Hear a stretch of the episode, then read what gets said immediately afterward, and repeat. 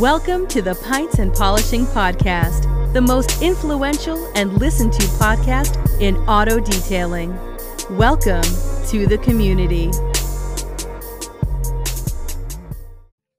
Hi, welcome to the Pints and Polishing Podcast. I'm Marshall. That's Nick. You can find us at hypercleanstore.com or the Hyperclean, Hyperclean Specialist Group if you're on Facebook. Hey, if you're on YouTube, though, Mm, let's go start checking out Hyper Clean Store on YouTube. Already getting some people looking, making comments, visually seeing some stuff, and it's been a lot of fun, Nick. Let's get into some buy and sell. All right, so I got to sell. Uh, for everybody that doesn't know, I traveled to Tulsa last week. I saw a lot of things at HQ with the towels. We'll address that at another time because I got to get to the airplane are we all in agreement that the airport is the wildest place on the planet now? I mean, do we all have that in mind? What happens on planes? What happens near everything? It, it's it's just one of those places now. I think you know this. We're just all kinds of insanity. So anyway, I'm flying back from Tulsa. I've had to get up early, as you know. I've had to, you know, get to the airport early, trying to get back to Vegas, trying to to yeah, to have. I, I, found out that flight time, and I was yeah. like, "You got Uber, right?" yeah, yeah. Mar- Marty was real, real helpful. Let me tell you. So anyway, here's what happens: we, I leave early. I get to the airport, get on the plane. There's a real weird thing. I'm supposed to be boarding first on the plane. So this is why I've never been a fan of Southwest. Do you know how many groups of people they allow to board before you now? If you have a family, if you have this, do you walk slowly? Do you, you know, I mean, there's like a million exceptions. So being the first one on Southwest, I get on the plane, like the first two rows are already taken. So I look back at the the the guy who's, who's running the plane there. You don't what do you call them? Stewards now or flight attendants, whatever the, the and I go, so A1 just doesn't mean anything anymore. And he's like, looks at me, he's kind of embarrassed. All good. Okay, no big deal, bud here's where it gets interesting. So there's uh, two older women sitting in the first row. Obviously, there's some type of medical condition, but you can't see it. They walk normal, whatever. They had an issue with their bag that I didn't get to see. So we land the plane. There's, I don't know, seven dudes on the plane right near me.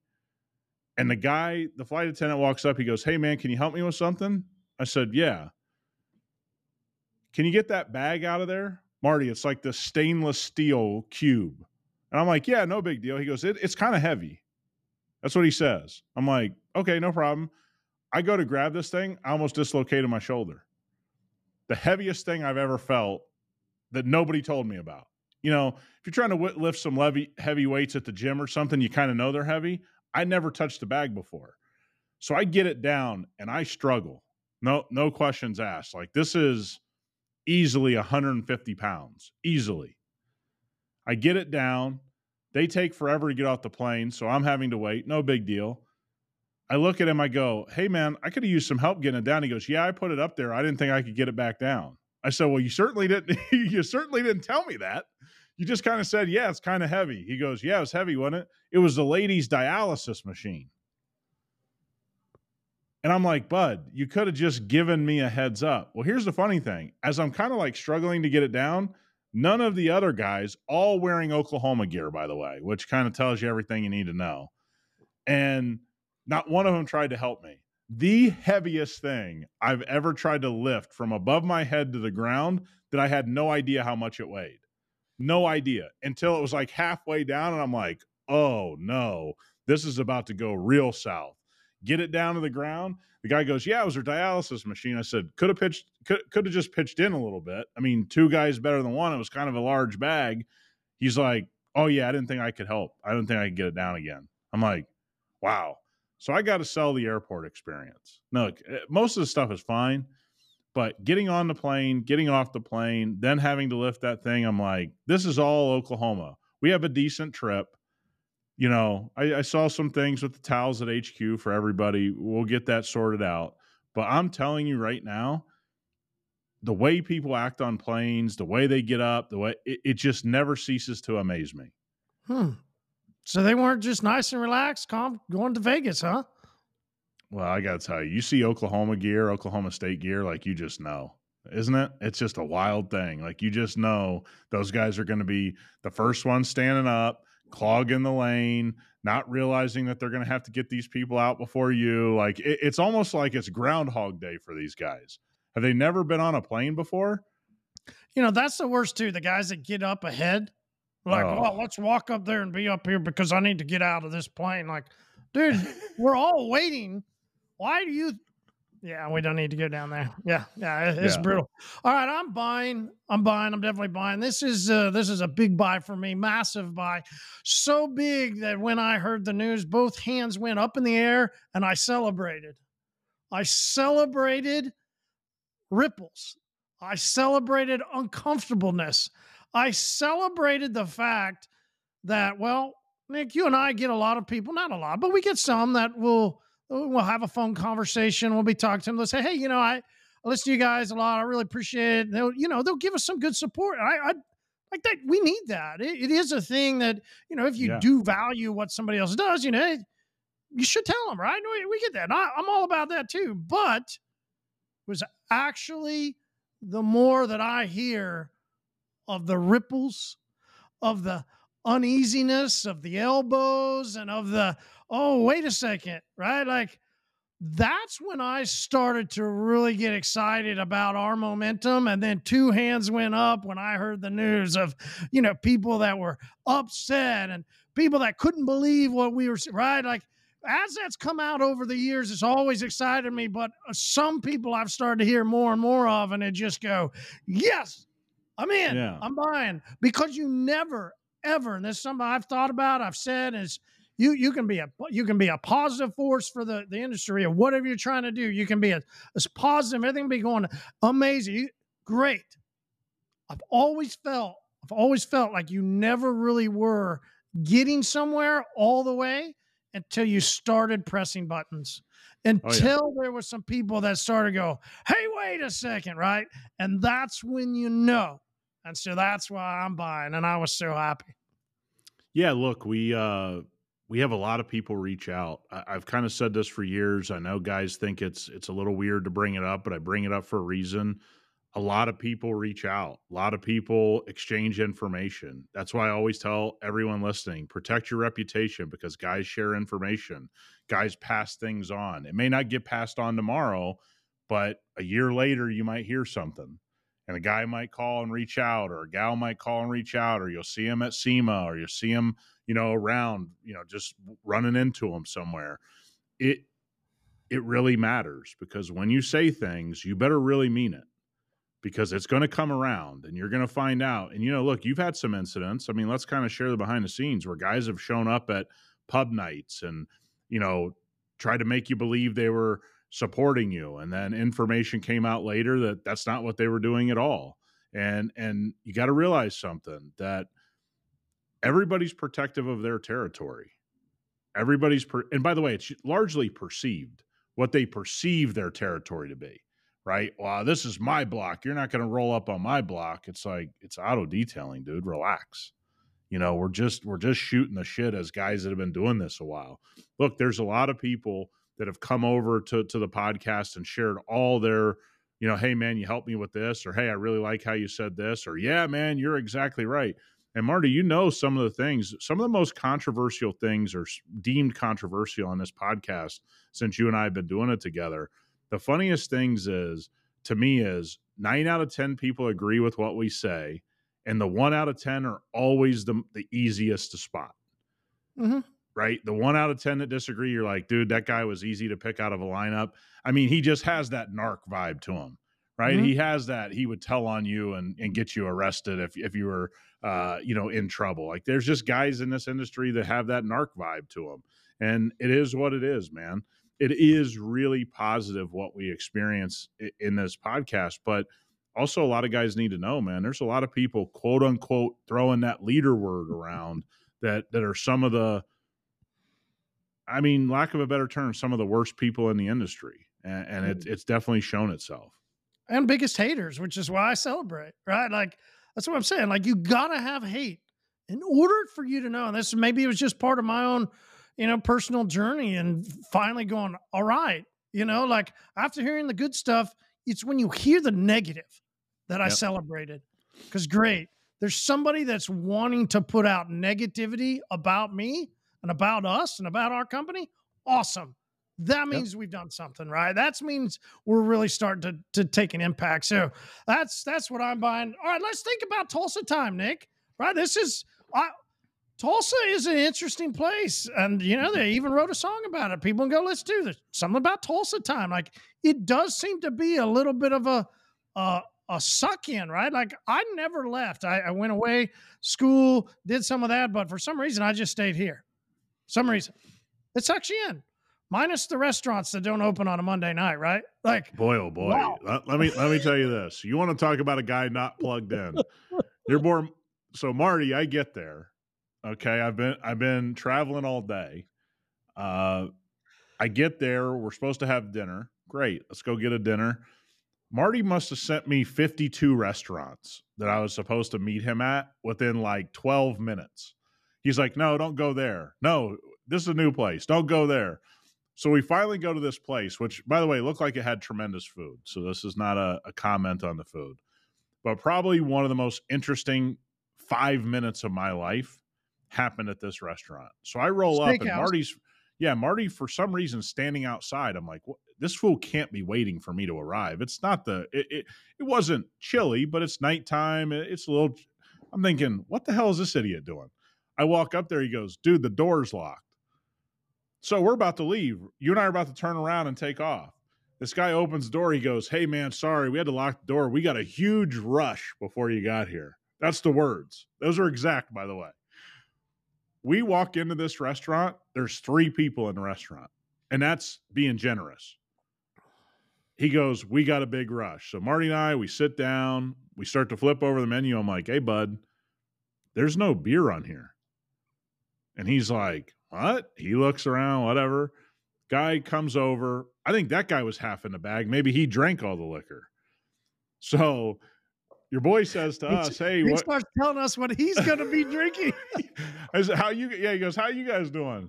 Oh, good, man. How are you? Oh, I'm about to get off. I'm gonna go home and have a few. Like, okay, friendly response. I'm good with it. Hey, man, we noticed you don't have any alcohol on the menu. He goes, Oh, lost our liquor license. I look at Marty. I'm like, I mean, Bud, you're like Mr. Beer. We can't just stay here. He's like, uh, mm, yeah, we got to go. Because you feel bad, right? Because he brought up all the. This is a place that had like hum. It was so it was interesting. It was a steakhouse, but it was Mediterranean. So he brought over hummus and all this like things that we were going to start eating to start with, and it's like I felt bad, right?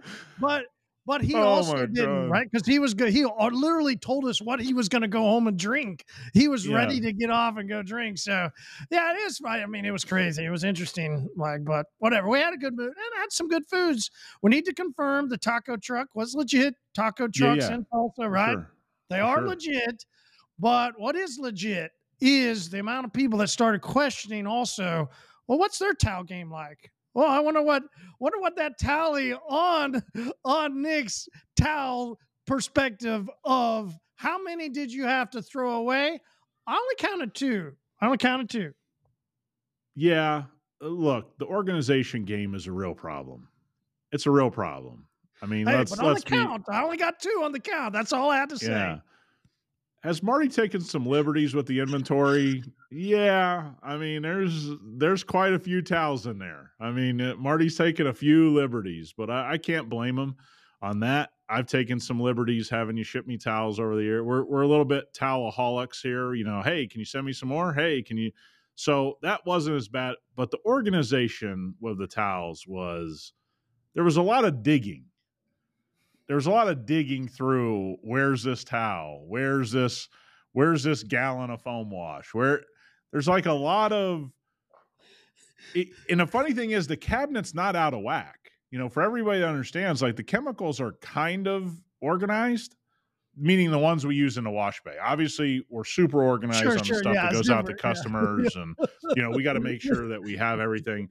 But I it's mean, you like don't you think know you should clarify that, but I guess maybe you should clarify. We are talking Ju- about the wash yeah, bay here. we're, we're talking we're talking about like uh, the fun part of the warehouse like the business part of the warehouse like every you know guys need to know where to pull stuff from and it's very or now is it organized because our team is organized or is Yes. it organized because yeah it, it definitely is our team kills it so here's what i definitely know we're gonna have to talk about marty's pay and the warehouse pay because i think a lot of the good things going on but look it was I'll, I'll say this.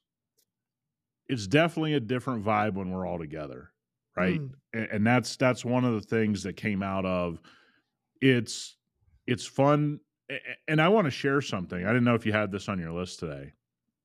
How many companies would be able to go through 10 iterations of a product after filming all day like you and i were back at the end of the day and when i mean end of the day we're talking about like 8 o'clock at night and you and i are coming up with close to 10 iterations of a product that we're working on. And we're throwing it right on a card and we're like, Ugh, yeah, oh, okay, let's try this, let's do this.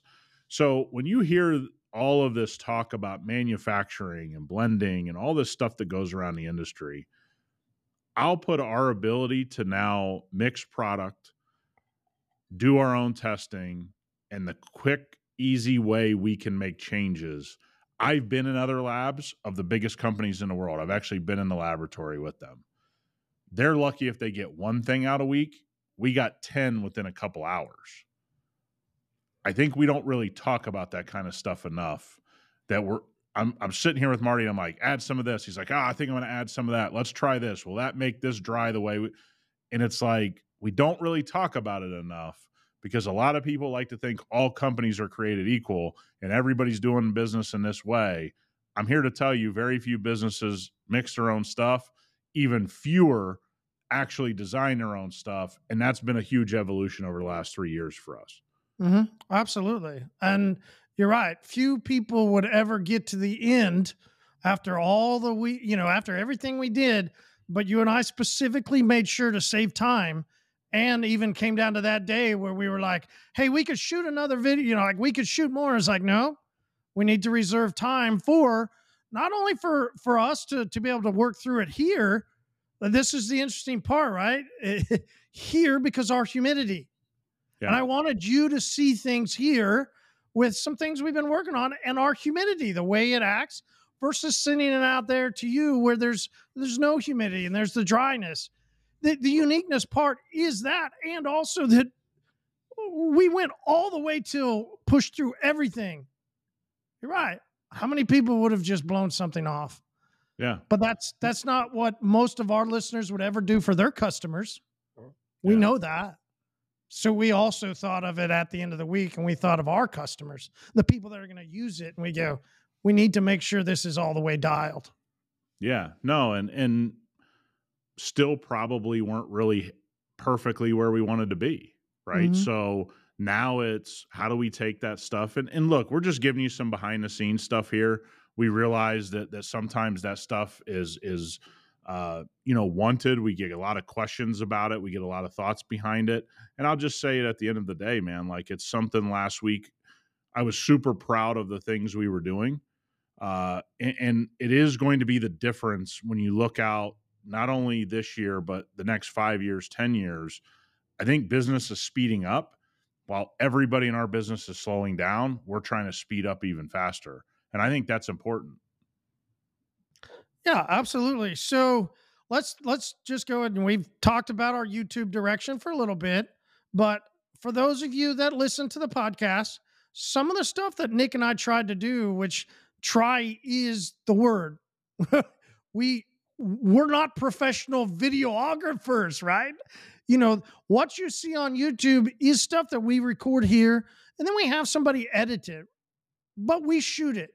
And we want to try and shoot from the aspect of being a detailer and what it looks to be kind of more first hands on direct.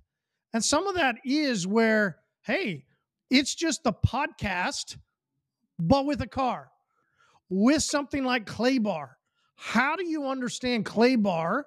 How do you understand it visually as well as you and I going over things? So make sure as we start putting some of those out, you want to get over to YouTube and you want to watch the whole thing through. Because as you know, if you're a listener on the podcast, you will hear things from the front, middle, and the end. So watch these YouTube videos. We're going to try and keep them not, you know, 30. We're not going to, they're not going to be long. They might be 12, 15. You might see one that's 20 minutes. You might, but we're going to yeah. try and keep them small, more compact. But you'll want to watch them the whole way through for all the nuggets throughout each and every episode. Yeah. And I think it's important for us to kind of enlighten people why we made this choice. Man, there's a lot of people that ask us a lot of what I would call very entry level, you know, questions. And that that's great. You know, it, it gives us a guide of where everybody's at and what they really want to hear about and what they're struggling with. And this goes for the consumer, this goes for the professional. Everybody's at a different stage in their detailing world. Some people are experts and they're going to see us talk about the basics of polishing and they're going to be like, well, you know, you guys should have wet sanded the hood. And, and, and we made sure to make comment about that. Like, hey, guys, we understand you can wet sand a hood. We understand you could do a rotary here. We, under, we understand.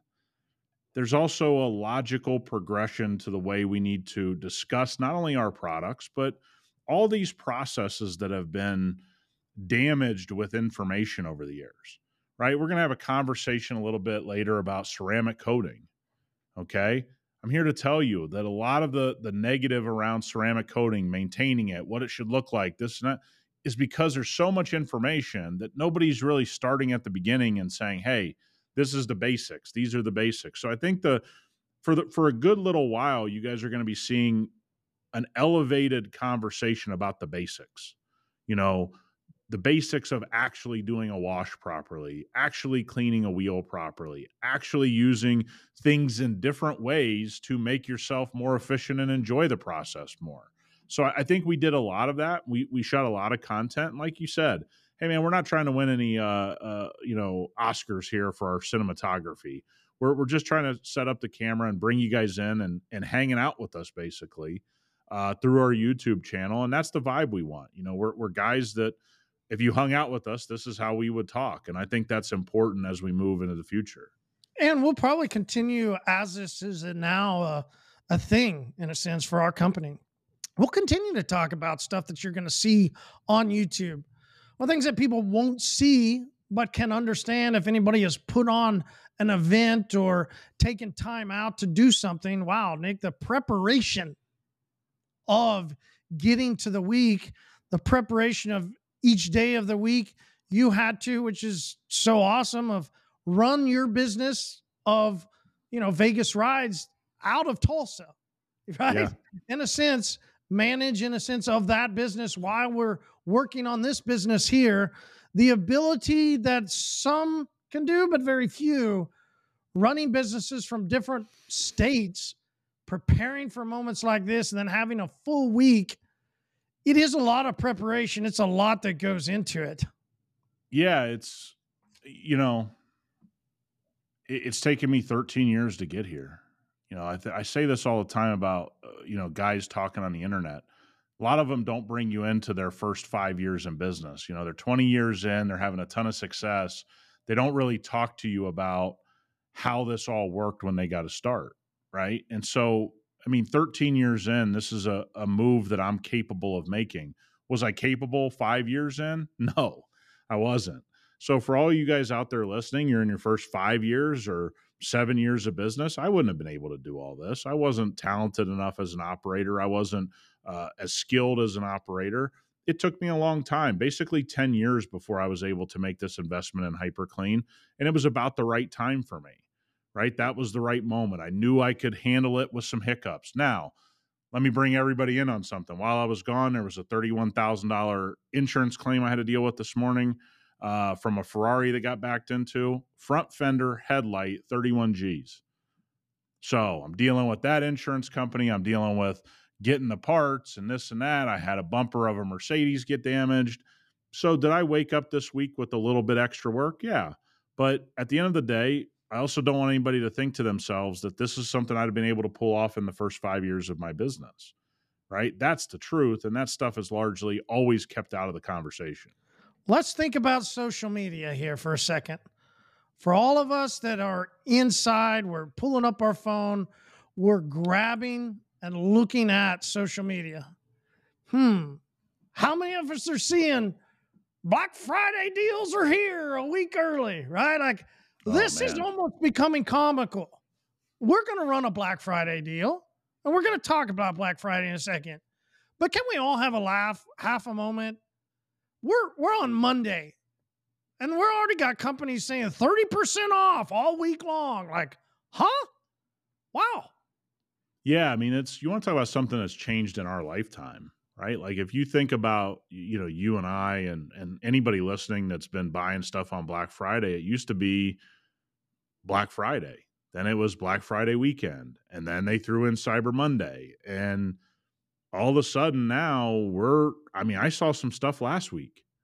Hey, we're running Black Friday stuff a week early, and it's like, oh, we're running Black Friday stuff the whole month of November.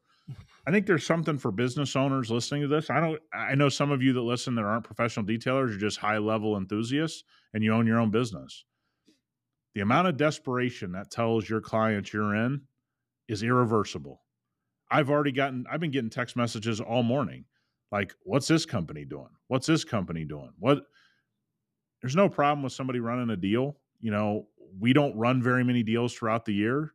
Uh, we ha- we picked the the couple biggest holidays, and I say this all the time. It's because I believe all of you guys do business with us because you believe in what we're doing. What is the need for all of this? And it, it's just a damaging thing, I think, to your company. If you're a detailer listening to this, or you run a law office, or whatever it is you do, I don't know that you reverse this out of your business, Marty. I mean, this is something you're you're pretty familiar with. It's very tough to get people to see your business on an elite level if you do this kind of stuff. So Black Friday has become an interesting thing inside of the car care world. It's also become an interesting thing as detailers question, should I run Black Friday deals? Yeah. Interesting, you know, service versus, you know, a product what type of deal should be given. Now, first of all, I'm going to say, listen, if you're a service based type company, okay, run a deal on a gift card, maybe, right? Like, should you do something? That's the interesting part about Black Friday is the highest buying day, right? The biggest day of commerce and probably one of the biggest weekends in it. Like the whole yeah. week. I mean, it's just a feeding frenzy. So, right. Eh, You you see these feeding frenzy videos of fish and sharks and birds coming down and there's all these different animals or mammals whatever i'm not going into that of they're taking part of this feast. Well it's become a feast there's no doubt about it. What becomes our role or you know do i eat? Do i get eaten? You know what is my part in black friday has sort of been my journey right? I'm thinking of it if we're a detailer do you run a sale on a service? No do you run a sale on a gift card? Because that person might give that gift card to somebody and that might like you could run through some of those things and you would go, yeah, I could see how that would work, but overall running a sale because there's a frenzy and you're a service I don't know that it's going to bring in the customers that you really want is the yeah. way I want to say it, right? Like, I mean, sa- sales are a weird thing in the service based business. I, I have seen some shops and some mobile guys do some creative things, and they have great success on Black Friday. These are also pretty high level operators, right? Where these guys know the ads they're going to run and they know that, yeah, I'm making it appear that I'm giving a big deal, but what you don't understand is on the back end, I have this, this, and this. So they're not really getting a deal. They add in maybe a glass coating or throw in a free one year ceramic coating on a full body PPF or whatever, something that's very low risk to them.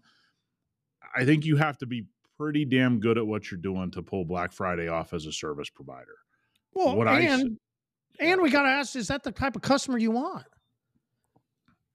Yeah, right? like, service. It's it's a it's a weird thing, right? I mean, people are going to say, well, wait a minute, here's two guys that, that'll eventually run something for Black Friday.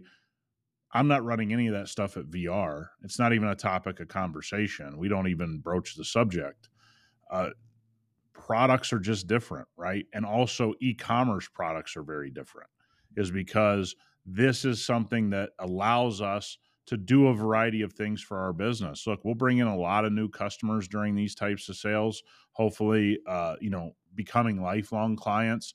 There's a different world in the products of you know what you call selling a widget right? When you sell a physical product somebody uses or somebody's going to have in their home or use on their car, there's a different psyche to that consumer than a service consumer, right? That's going to hire a plumber or hire a contractor or hire a landscaper or a detailer.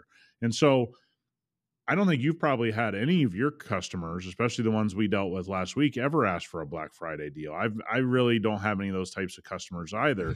And that's where you're coming from you're saying, hey, I was in, I started my career with this certain type of customer. When I got in with the customers I wanted to do business with, they never brought up Black Friday. They just they just simply don't to most of their service providers. Matter of fact, that's the time they're usually tipping more, giving more. They're not actually asking for more of a deal. And because we've also tried to encourage the way we've built maintenance style business.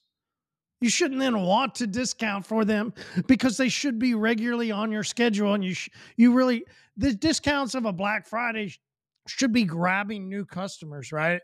And that's the way you should think of it, which would be I go, okay, you know, if you want to give a discount on a gift card, okay, I could see that. But then that person's going to give the gift card to somebody. They go, hey, I know you need a detail and you haven't done it. So I got you this card because I knew, right?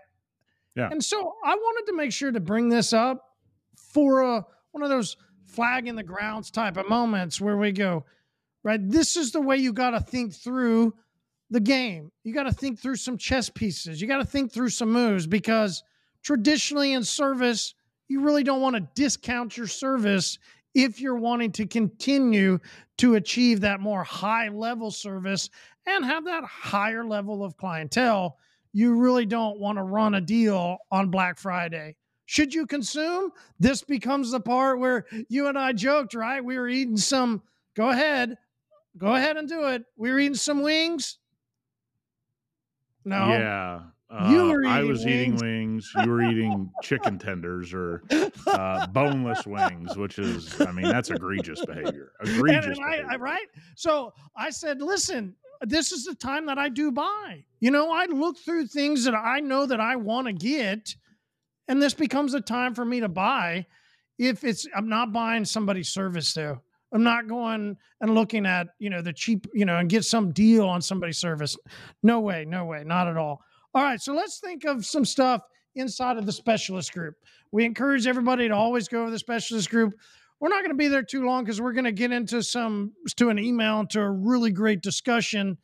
Inside of the specialist group a couple highlights that we'll see which i encourage everybody to go over. It's facebook or the specialist group. Hyper clean specialist is what you search for. I've been in, interested nick. Like people that come in here and i've talked to them hey do you listen to the podcast yeah hey do you do you go over to the specialist group there becomes this thing and even inside the group, people are talking about it. Some people don't go into a Facebook group because they associate Facebook groups as all being the same. Mm-hmm. There's some posts though recently inside of our Facebook group that I love, and they are actually talking about how it's a different place. So if you're a listener, please go over to the specialist group. It is a place for you to belong. Yeah, I, th- I think what people need to understand is it, it's it's people asking questions or showing off work or talking about what they've done. We really, when we started this group, you and I were really leery about Facebook groups because we knew of the negatives, especially you who who kind of alerted me, hey, these things can turn kind of nasty. But we kind of have the right people, you know, in the group. We have the right audience and also, when we've had a couple little posts that weren't so professional, they just got removed.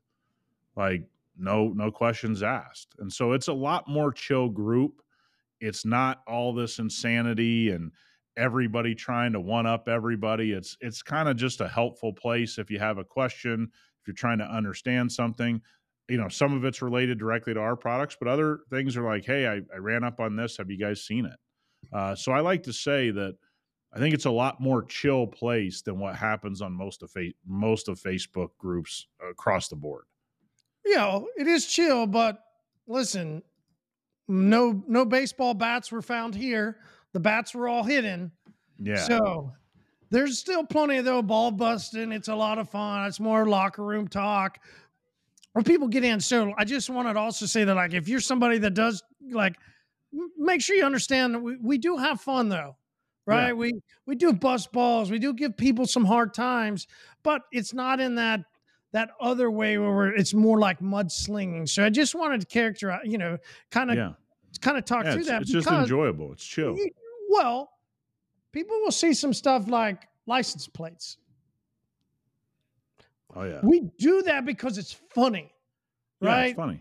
It's something you found, it's something you saw. And so that is something if you're you're on the podcast, I want you to kind of get a little ready to go over and see is and we want you to do it too. Interesting cars you find, licensed places you find. I think you know the the yeah. one that is laid on stuff now. That was a good one, right? yeah, for sure. No, I mean, like I said, it's it's just a place that we've been very mindful to build the right way. You know, a place you'd want to hang out, a place you'd want to check into a few times a day, a few times a week, whatever your habits are. And I think it's one of those places also you can ask a lot of questions, man. There you go. The questions. So some of the questions we've been seeing recently are, well, revive to impress. Yeah. You've seen a lot of this awesome 20 year old cars that they're putting impress on and they're going, wow, this is incredible. And then they're putting it on. We we've seen even new vehicles that they're putting it on. Then we've seen people go, oh wait, well, what's the difference in that with with revive? Then we're seeing questions about ceramic coatings and this is awesome. Hey, I, I got this picture of this ceramic coating that it looks like a, something's happened. What do I what do I need to do? And we can walk through those. If you yep. got more of an in-depth type of question that maybe you don't want to put out into the group, all good. Hey, send us an email. It's info at hypercleanstore.com.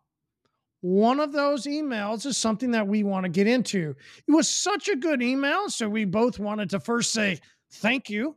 Thank you yeah. for taking the time to send this very thoughtful email where you can tell he made sure to think through what he was saying. And even inside of the email goes, hey, here's some backstory so that we can get even more information. Yep. So, hey, if you're somebody that you're going, listen, I, am listening to the pod, I'm just not somebody that I, I really don't want to go ask this question in there. Hey, info at hypercleanstore.com. Great place to give a more in depth question.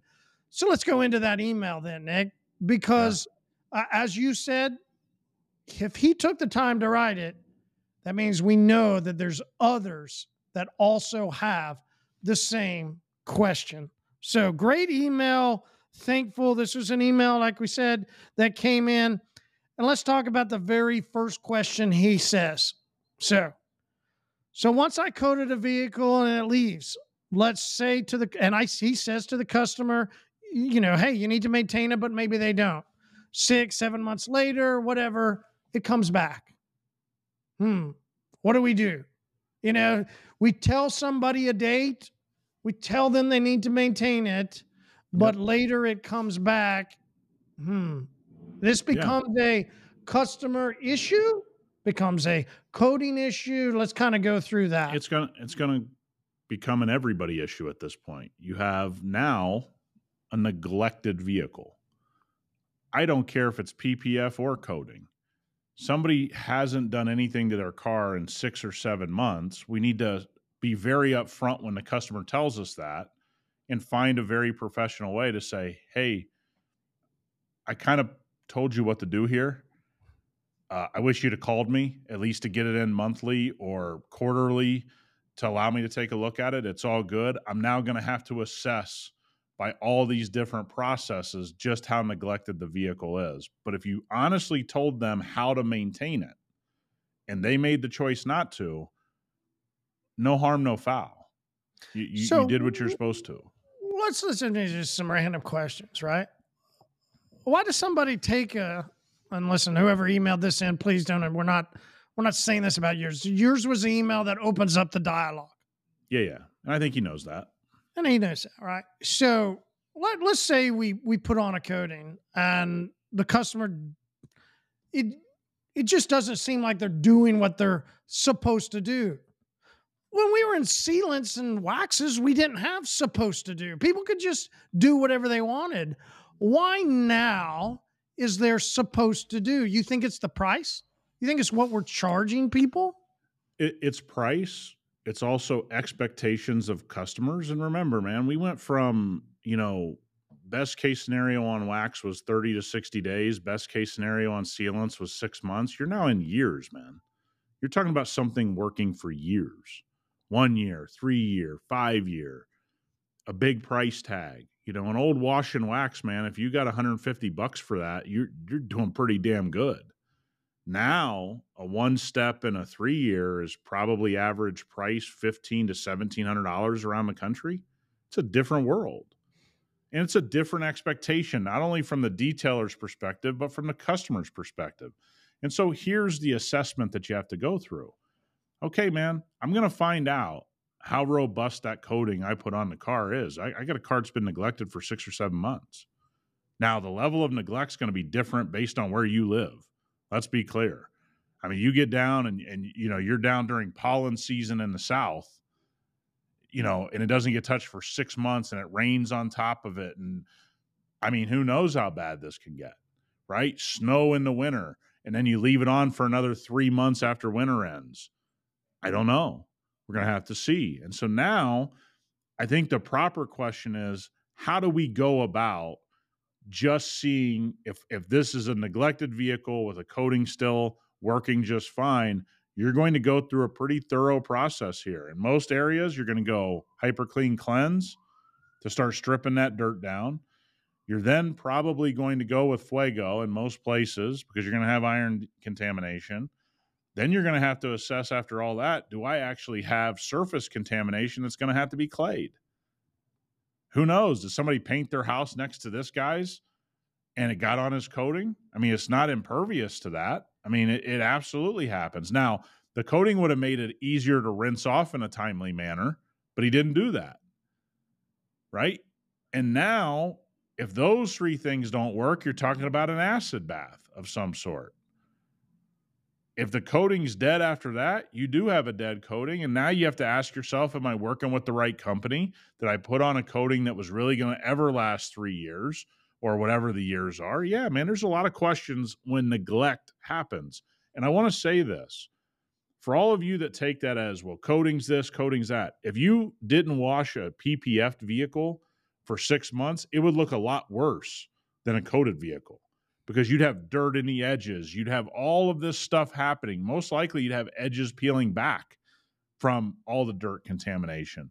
None of this stuff is set it and forget it but a neg- neglected vehicle arrives uh, arrives to your your mobile unit or your shop you got to go about assessing it and getting to the bottom of what's going on and and in most cases the coating could be just fine okay it could be it could be you and i've also heard we've also seen right. inside of plenty of it's not okay so i got to ask this question neglected was it the customer's fault he neglected it mm, once again, the email, like this is almost more everybody that starts to have these that come back. This is what I love about a post inside the specialist group. Hey, I used to use somebody else's. They yep. are starting to see a lot of comebacks from that somebody else's. This isn't us now taking an episode and going, go with hyper clean because you won't have failures. That's not what this episode is about. This episode is about hey, okay, you've used somebody else's, you're having some issues. Okay, we're not dogging them, we're not saying it, right? Sure, you should look. Oh, of 100%. course. 100% you should look.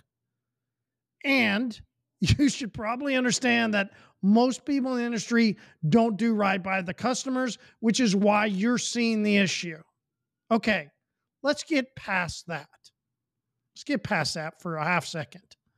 It might be a tough hurdle for some people because even in this email, he specifically talks about, you know, I've used this guy, right? I've used, right? I've used him. I believe. But come on, Nick. You and I are starting to see a lot of more people over the years as as ceramic coatings boomed. Let's take a moment and let's think big picture. If there's a boom, there always has to be people that are trying to just capture Take. as much as they Yeah. can take Well, from the boom. I, I think here's what people need to hear. I think we got word in the last couple weeks, a coating company that made a lot of noise in the last six months, and they hired these people, and they're going to be training all these people, and we're going to be helping you save your business.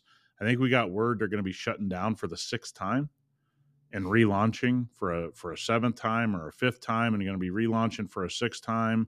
Uh, you know, we see all kinds of crazy stuff, and and I say this to people whether they want to. Li- I've never had a ceramic coating failure in my business. I've also only worked with three companies, two previous to HyperClean and then HyperClean. Uh, you're responsible as an installer to understand how to pick out a valuable ceramic coating and a valuable PPF and a valuable everything. That's your job. I'm going to say this. I would not there's there's probably less than well, I know there's less than 5 companies that I'd ever put on my customers' cars globally. That's a fact. And I've said that long before I was an owner HyperClean. I said this in one of the first episodes we ever did. I wasn't even an owner HyperClean. I never had a problem picking out and understanding who was doing the most reputable stuff because I wasn't looking for the person making the most noise. I wasn't looking for the person uh, doing the most on social media. I was looking for good quality companies that seemed like they stood behind things. And so I specifically, and I know Brian came on here and said the same thing, between two guys that have been putting ceramic coatings on, you probably in the same boat. I mean, 30 plus years of putting ceramic coatings on between three people, I don't think we have any failures. What's the difference? You never used a fly by night company. He never used a fly by night company, and I never used a fly by night company. So understand something. You're using a consumer only brand, which we've tested in house. You're going to get a consumer only. You use somebody that says we've been doing detailing, you know, a zillion years, but it turns out they were doing car wash chemicals for 99% of that. Their coating might not be great. It is what it is. So, part of this failure issue we see popping up in the specialist group when people are saying, Hey, I'm so glad I sp- switched to HyperClean. I keep having to redo this quote unquote, and we don't allow them to say the coating company's name, just so everybody knows. We don't allow that kind of bashing. We're not bashing it here. I'm just saying I can spot out of a lineup. If you tell me you install for a certain company, I know you have failures. Not because I'm trying to be an egomaniac, because I've heard from reputable people say, Hey, I tried that coating, it failed on everything I put it on. And when you wish that we could actually just say that, Oh, I could list off 10 names right now that would make people sick. we wish we could email back even. You- Yeah. You, wish that you could do some of those things. And I know there's people that they love about us that we don't do the BS. And I wish, I wish we could just come out and just Oh, I wish I could. I, I'm telling you this. I wish I could could go back and record one conversation with an installer who you ended up talking to when I was in Scotland. This guy admitted to me, admitted, folks, I'm using a coating that I'm watching fail on 10, 20 vehicles. I left the country, and before he switched over to us, you followed up with him and he said, Well, they gave me a better deal. They they charge me less now, so I'm going to use them. So don't don't tell me people don't know.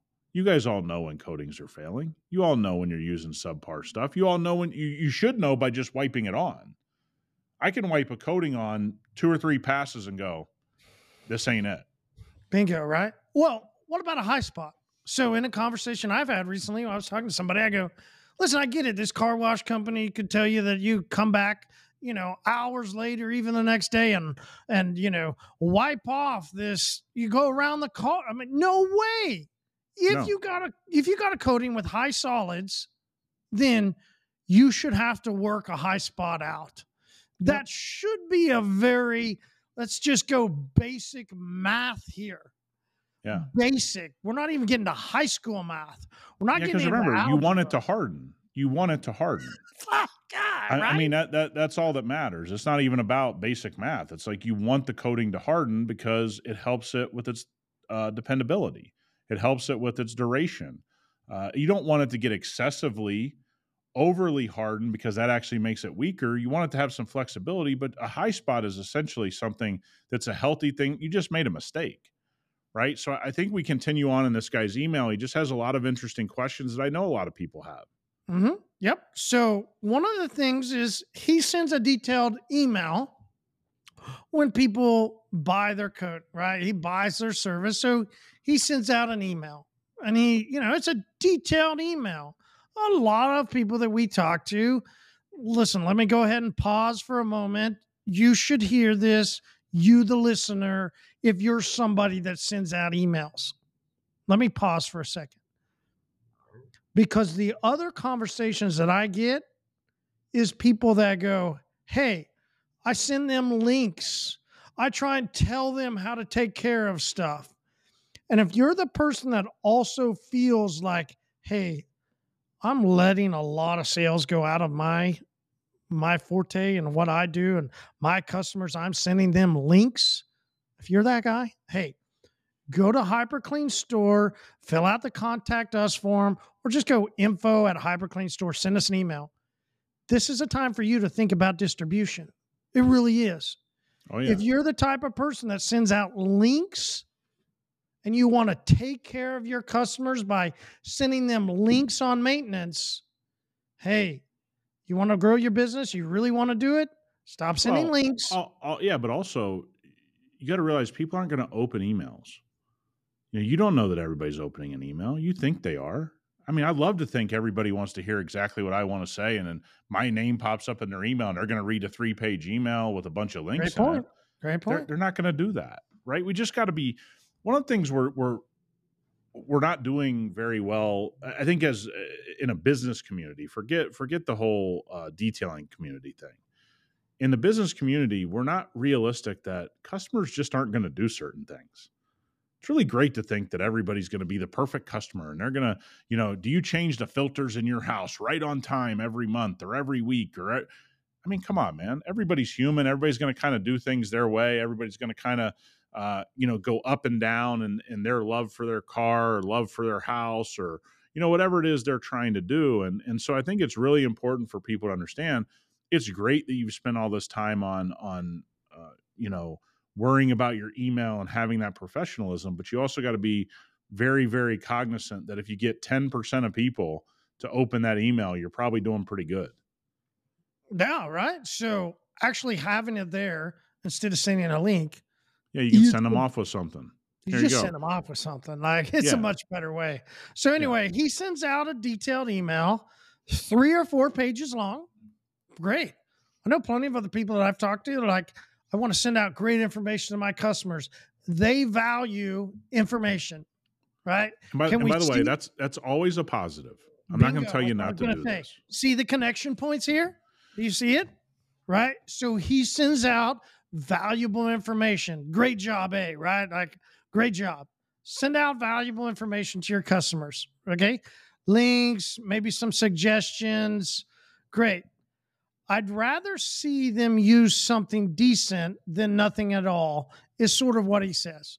Let's Yep. go back to listen, instead of just sending links, bring in some hyperclean, do some distribution. We can figure out some different levels for you, what makes it best.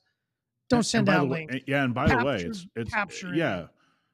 You can sell them your process through the things you like. You can say, Mhm. okay, use this product and this product and this product. This is how you use it. And by the way, the email I send you is going to walk you through how you should use those products and when you should use them and how I how I like to do it at my shop. And so you can start to build this build this infrastructure around the way you want things done. Yeah, the way you want things done right? Because then you can assess when things don't work out or that person skipped doing something or whatever. So it's a consistency thing. All right. So he sent this out, right? This is something he normally does. And he goes, Hey, listen, I've got a customer and uh, left some high spots. He couldn't see it until days later. All good, man. You know, I missed stuff. You missed stuff. All good. Oh yeah. And he said he stopped beading in less than six months.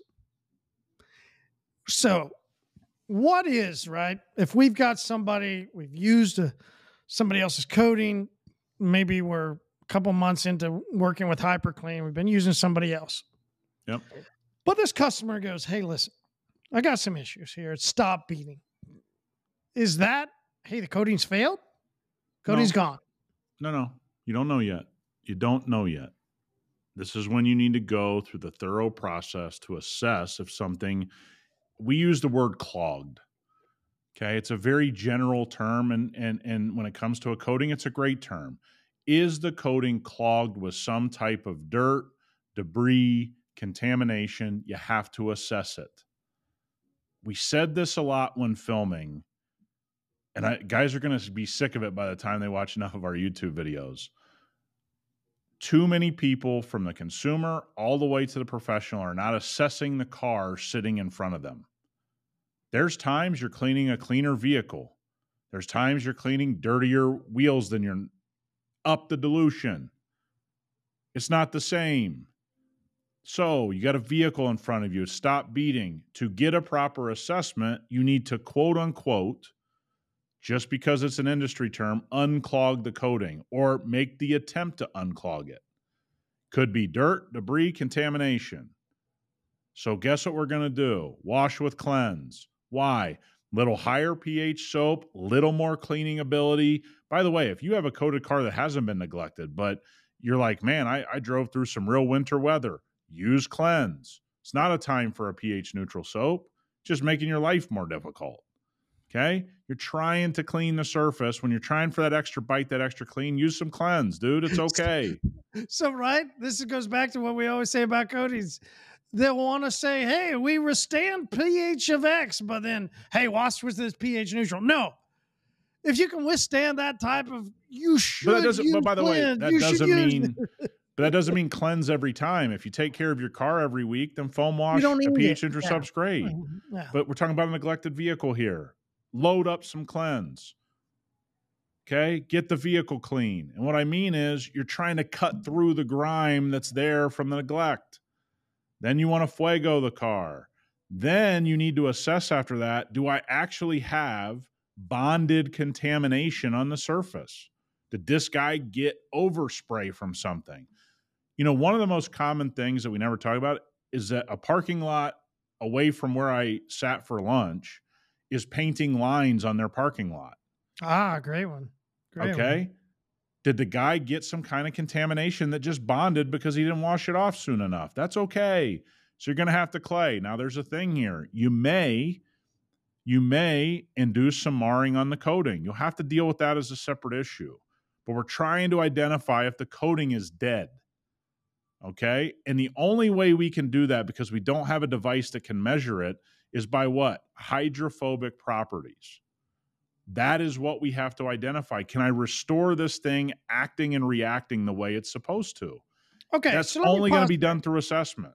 Yeah, let me pause there for a second. You've bought a brand new vehicle. Yep. Brand new vehicle. Is it hydrophobic? Uh, Some are, right? Some are. So this has been the, some of that question when I've heard this and I've seen it on videos, and then there'll be a YouTube video where I talked about it. I go, hold on a second, because I realized something. We've tried to say in detailing the definition of if you have a ceramic coating is that it's hydrophobic.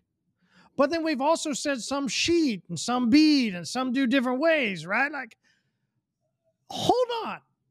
Let's, is this a, is this a black and white issue or is there a lot of gray in it? I mean, does hydrophobics black and white tell me that a coating is on there?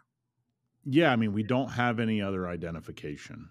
Okay. This is this is again, if you want to call it subjective, that's fine. But this is what we have. And I want to be clear. When you see tray on a vehicle, you're not going to see a vehicle come out of the factory with that kind of hydrophobic behavior.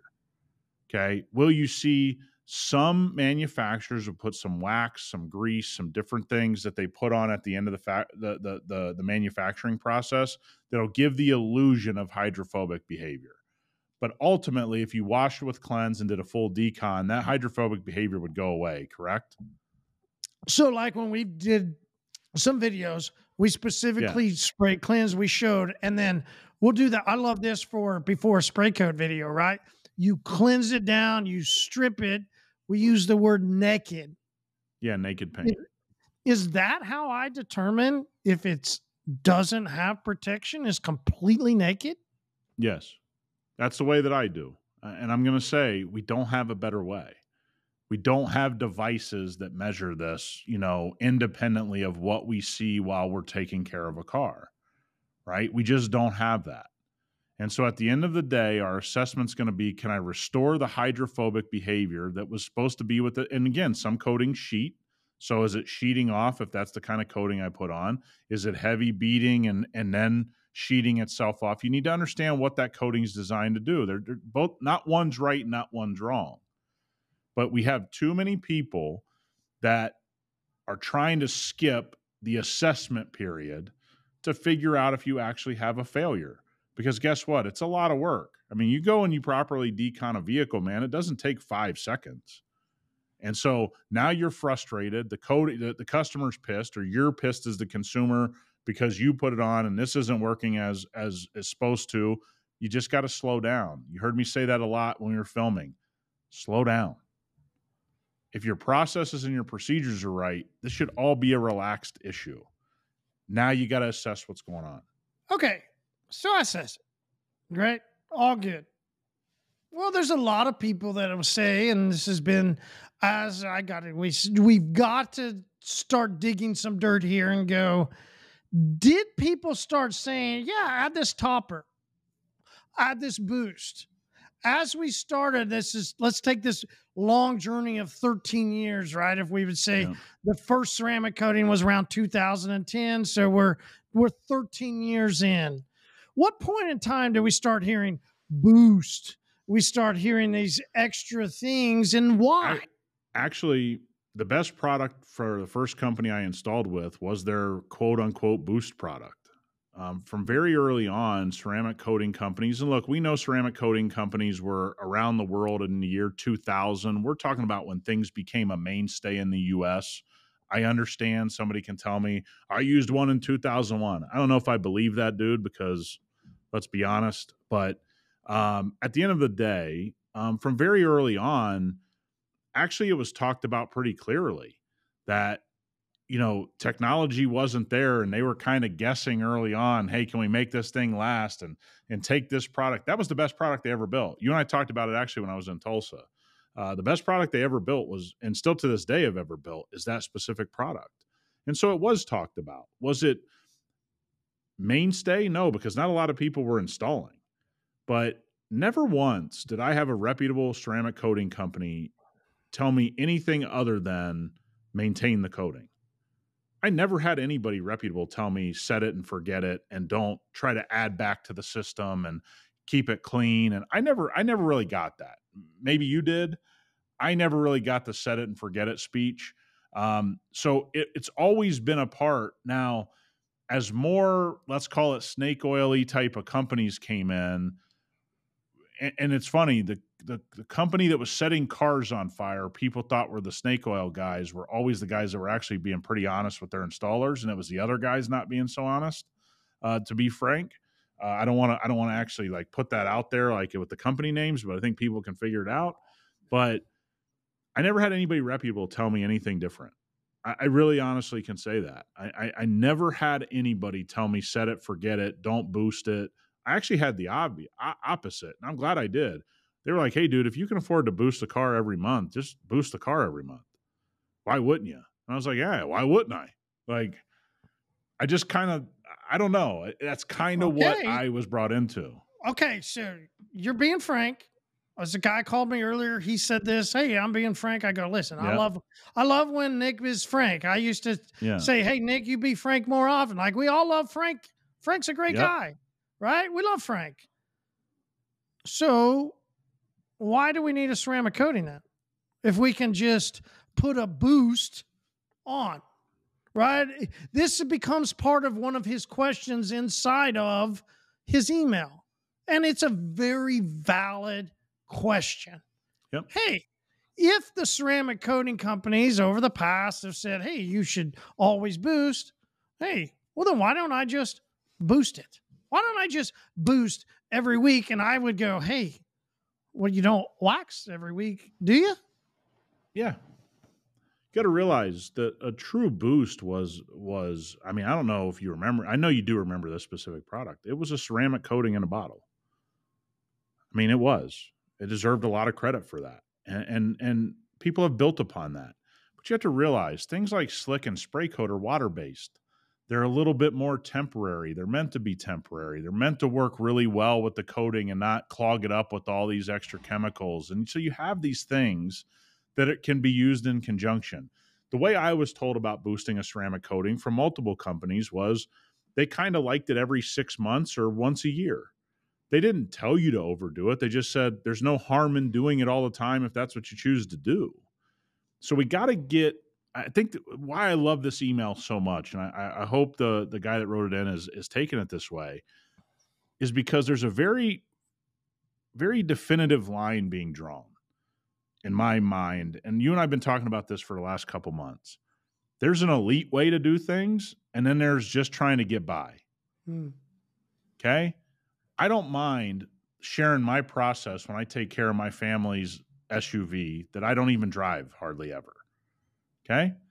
I don't get to see it as often as I'd like. And if I shared my process, there's going to be a group of people right now go, oh, that's overkill. But is it? I don't get to see it as often in my shop as I need to. Okay. I got other things going on. I wish I saw it every week. I wish I brought it in here every week and I wish I dealt with it every week. But let's say it makes it three to five weeks. I'm going to always fall in that world. It's got a hyper clean coating on it. So every time, because we have heavy dust here, heavy dust and debris fly in the air here, especially right now. I think we had 50 mile an hour winds last night. Okay. People were tr- struggling to get out after the F1 race. That's how strong the winds are here. It's all good. So when I bring it in here, it's always getting cleansed, almost always. Then after I cleanse it and contact wash it, I'm going to spray some ceramic snow on it. Then I'm going to rinse that off. Then I'm going to spray some spray coat and rinse that off. And then I'm going to blow it dry. And then I'm going to put some slick on as my drying aid. And then we have a product that's unreleased. If I got time, I'm going to throw some of that on top. Because all in all, it cost me $3 to do all that on a $90,000 SUV. And it's not overkill to me because I know I don't see the vehicle as much as I wish I did. So it's not overkill to me. And we got to get out of this mindset of how do I do the bare minimum and get by? Well, that's not why you put a coating on the car. You put a coating on the car, you put PPF on the car because you loved your car or your customer loves their car. So why are we shortcutting over a dollar? Over 50 cents. Again, we're not shortcutting over 500 bucks. We're short I mean, we're talking about nickels here. And so, there's a lot of people that do this, right? A lot of people, which becomes some of that discussion when we said car wash to detail.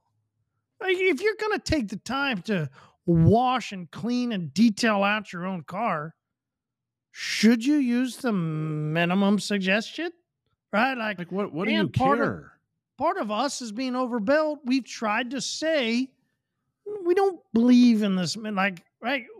You should regularly use it, but man, it just seems almost as what we see in this email and some people inside the industry because they've listened to a different way they go wait that's overkill. That's too much. Yeah. It is and look uh, here's that's the my thing. car. It, it's yeah. it's what i like to take care of or it's my customer who's just paid me a lot of money. Is it overkill or is it overbuilt or is it overpromised? Is it overdelivered? Is it is it overkill? Or is it yeah yeah i'm the wrong like, i'm the wrong i'm the wrong guy to ask man uh, yeah. because there's guys that don't realize you can do all this to your car and at the most it's going to cost you five bucks.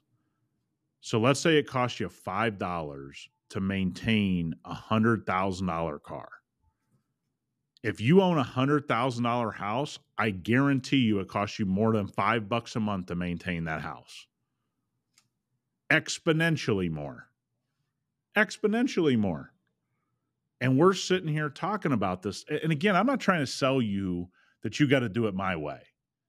I'm saying I have the approach. And by the way, I've always had this approach long before I owned a product company. I didn't care about saving three nickels on a spray wax when they came out. I didn't care about, uh, you know, putting a second layer of wax on a car that somebody asked me to do. I wasn't like, oh man, I got to recoup my cost of this 15 cents of this car wax. I just, I just did it because it was like, yeah, it's more protection. I remember putting a sealant down and then putting a wax on top of it so I could get the wax look that the customer wanted with a little bit more durability underneath. There's people that are going to take things to the elite level, and then there's people that are going to have this viewpoint of like, well, should I do this or should I do that? Look, man, if you foam washed and slicked your car every single week with a coating beneath it, in a lot of climates, that coating may survive the next hundred years. So you have a perfectly coated vehicle that looks perfectly detailed every time you every time you leave your house 52 weeks a year. Isn't that why you had the coating installed? Because you want your car to look freaking awesome? Yeah, you want the protection. Yeah, you want some hydrophobic behavior. Yeah, you want to make it easier to wash. Okay. But the fundamental reason you PPF a car and the fundamental reason that you ceramic coat a car is what? You want your car to look awesome. That that's why. That's why you do it this email is so awesome because this guy really wants answers. He really is curious. I, am not curious, man. I've always just, ah, man, a couple drying aids or uh, a spray and seal product like Spray. Yeah, I'm good. I'm good. I'll throw that on there. Yep. Yep. I, I never thought about it, to be honest with you. And when that Boost product was super expensive in 2010, because Marty, you remember that was an expensive product. I also threw that on monthly when everybody else was lucky to do it every nine to 12 months. I didn't own that company. I still did it. And yeah, it was overkill. I mean, no, it wasn't. Everybody's car looked freaking awesome. So the Range Rover lady, right? Our favorite Range Rover lady, her and her husband, when we started taking care of their cars, what did they say?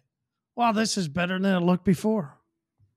Had nothing yeah. to do with the people they used. Had nothing to do with that. It didn't. It's just if there's a proper process to doing it, then there's proper. And I'm with you. I would back then this was sealants, right? As we first started with them. Now they get coatings. But back then, yeah, you're right. I wouldn't seal in a car and go, yeah, this is a six month. Se-. No, this was a quarterly sealant. It didn't matter of what expense for me as a business that I had. But hold on, need, you need to bring him along. So you put the sealant down for three months. It was a six month sealant. When you when you went and maintained the vehicle, I bet you threw a little something on there. Absolutely. But let's start at that. I didn't want to say, "Hey, this is going to reach all the way." I want. I'm buying protection not buying some number that somebody in some lab and some paperwork told me. I'm buying protection for my customer. You're going to get it protected for three months. Absolutely right. Every time we washed, we would spray a little bit more of some other product.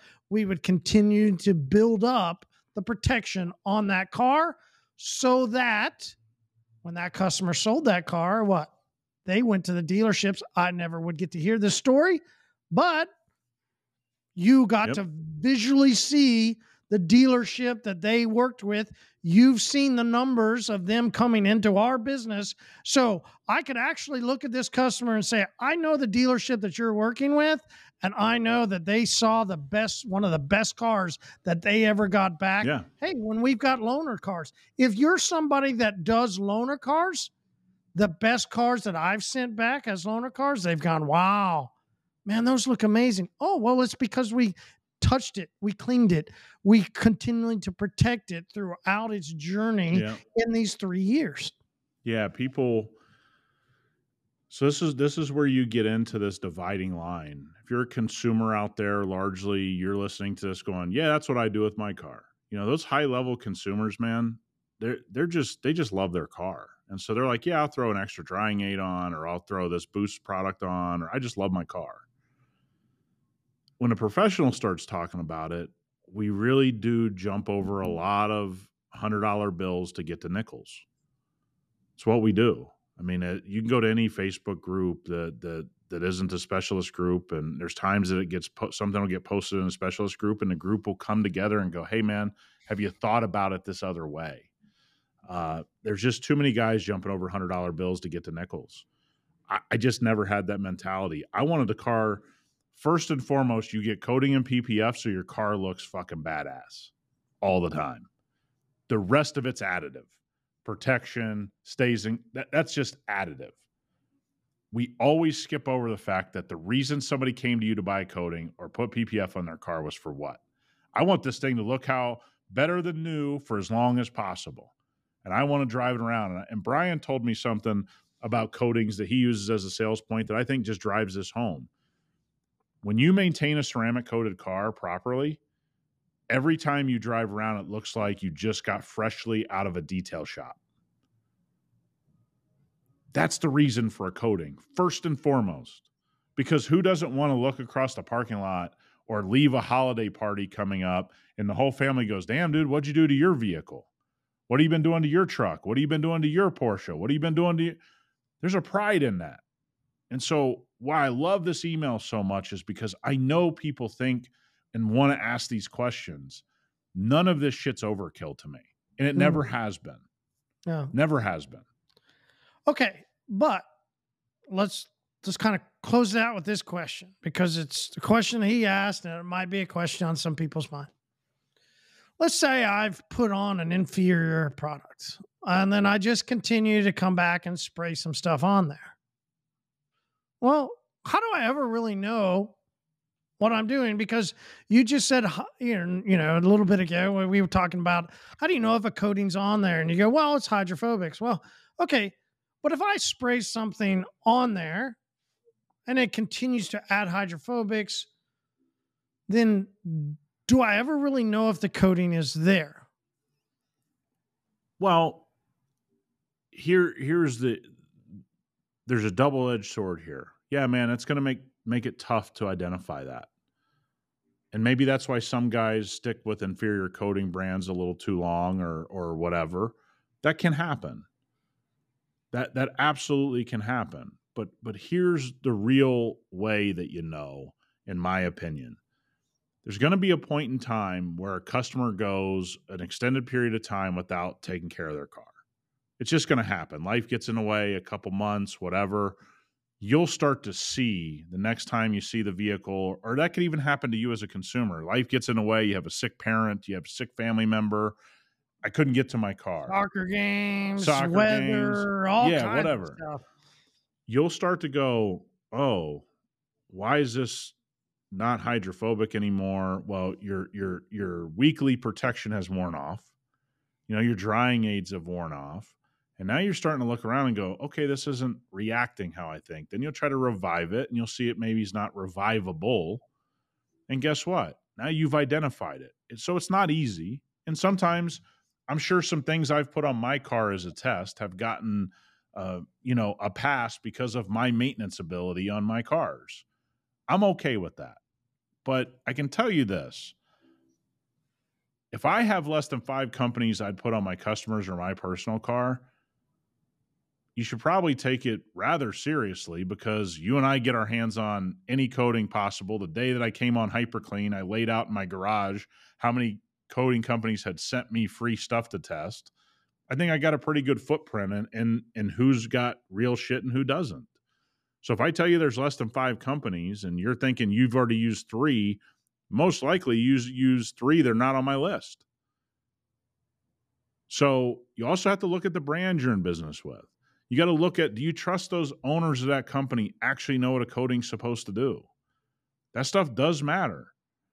I mean, we're seeing meltdowns across the industry of coating companies.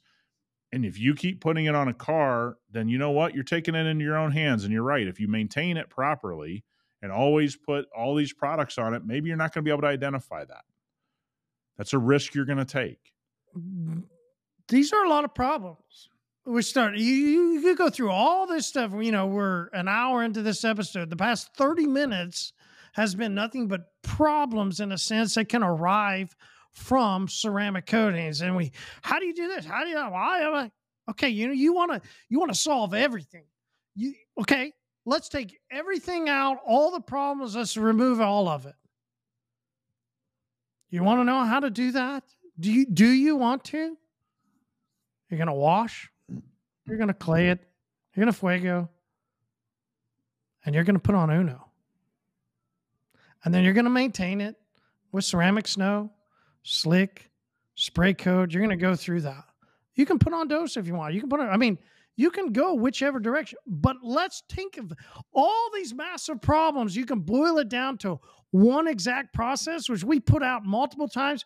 We love having this and how simple it is to put on HyperClean Uno really does make it go. Listen, if you want to wash all, listen, if you want to go into some, okay, cool, we got all that. You wash everything away just put on a HyperClean Uno and then maintain it with ceramic snow. Maintain it with cleanse as when you wash, ceramic snow, spray coat, slick. Do you need all that, Nick? Was some of the questions some no. do you need it? No. Can you do it? No. But if you want to solidify it down to one exact thing, and do you need to put on Uno more on a regular? Absolutely. This becomes that journey, that process of customer to not only maybe if I yeah. want to care for my own car, right? You you can go through a lot of things. You go, listen, you could boil it all down to a very simple thing. Yeah, I, I and I also say this: you go through our coating lineup. I don't I don't have any qualms telling you they're going to last. We've had multiple tests of extremely neglected vehicles driven through mountains, d- driven through snow, driven through areas. People are like, "You don't understand what they throw down on my roads." right? We get that all the time. No, we we got it, man. You, you don't you don't live on the moon. Okay. Other people use that to salt their roads. You're not in a special place. Again, we kind of covered this in another episode. Stop thinking you have special conditions. Uh, use a good coating. Whether one of our four coatings in our lineup, use them, maintain them. I would tell anybody to do that in anybody's coating lineup. That's how you boil it down. This idea that you're just, uh, there's just this one magical answer it, look, man, it, it's it's a very subjective thing we're doing here, right? We're, we're putting a coating on a car, we're putting PPF on a car, we're everyone's going to want a different experience, and everyone's going to want to experience it differently. But let me tell you what never works with any of it: neglect. Never works. Always makes it worse. Always means you're driving a dirty vehicle around. Always means you're wear and tearing on your PPF or your coating faster. So you know what never works? Neglect. That's the one thing we can boil down here I'm never going to tell somebody to neglect their vehicle. I I'm just not that kind of guy because I don't think you came to me to have a ceramic coating to have your car look like crap in six months. I, I just don't believe that's why people did it originally. So maybe this is where we've gotten off track as an industry. You got the coating because you wanted your car to be be and look awesome. Why don't we just stay there and stop overthinking it? We've all put a coating on our car or PPF on our car to keep the shit looking awesome. Is isn't that good enough reason to not neglect it?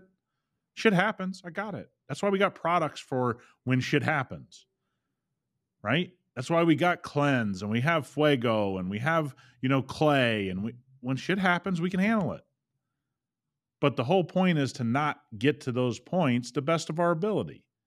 And that's why I, I want to say this again. The reason that this email is getting attention is because he gave us a thoughtful email. Mm, great point. And that's where I want to end today's episode. This guy deserves us talking about this because he wrote what boils down to about two pages of really, really interesting questions that he had. He made sure he spelled things correctly, he spell checked it, he he did his best to make it readable, and he was thoughtful about what he did. Now we'll get other ones like, "Hey, can you tell me about your coatings?" Those guys don't get brought up on the podcast. This this was I, I want to praise that part of it, okay? Because guys like us, and we had Brian on on Saturday. I hope everybody goes and listens to that. People do want to lend a helping hand his email makes you want to lend a helping hand because it was thoughtful, because he was also self aware. Hey, maybe I'm overthinking it. Maybe this is just me. Eh, all of it put together is why we're now talking about it on the podcast. And I think we need to always celebrate that kind of stuff. Absolutely. Absolutely. Great episode, great discussion. Thank you again and continue with the emails with the thoughtful discussion points. And also, like we said earlier, go to the HyperClean Specialist Group. Toss out some questions there. There's plenty of people in there that want to give valuable input. But the same way you said about his great email, make sure when you're in the specialist group that you actually think through it. Don't just lob out some question like blah blah blah. Like, come on, Yeah. man. Get When's this- yourself some- going to get yeah, out. get of you? We're yourself some doing that. interaction, right? Give some Mhm. interaction. I mean, when, the more thoughtful you are, the more interaction you're going to get. Absolutely, absolutely. All right, guys. We'll see you next week.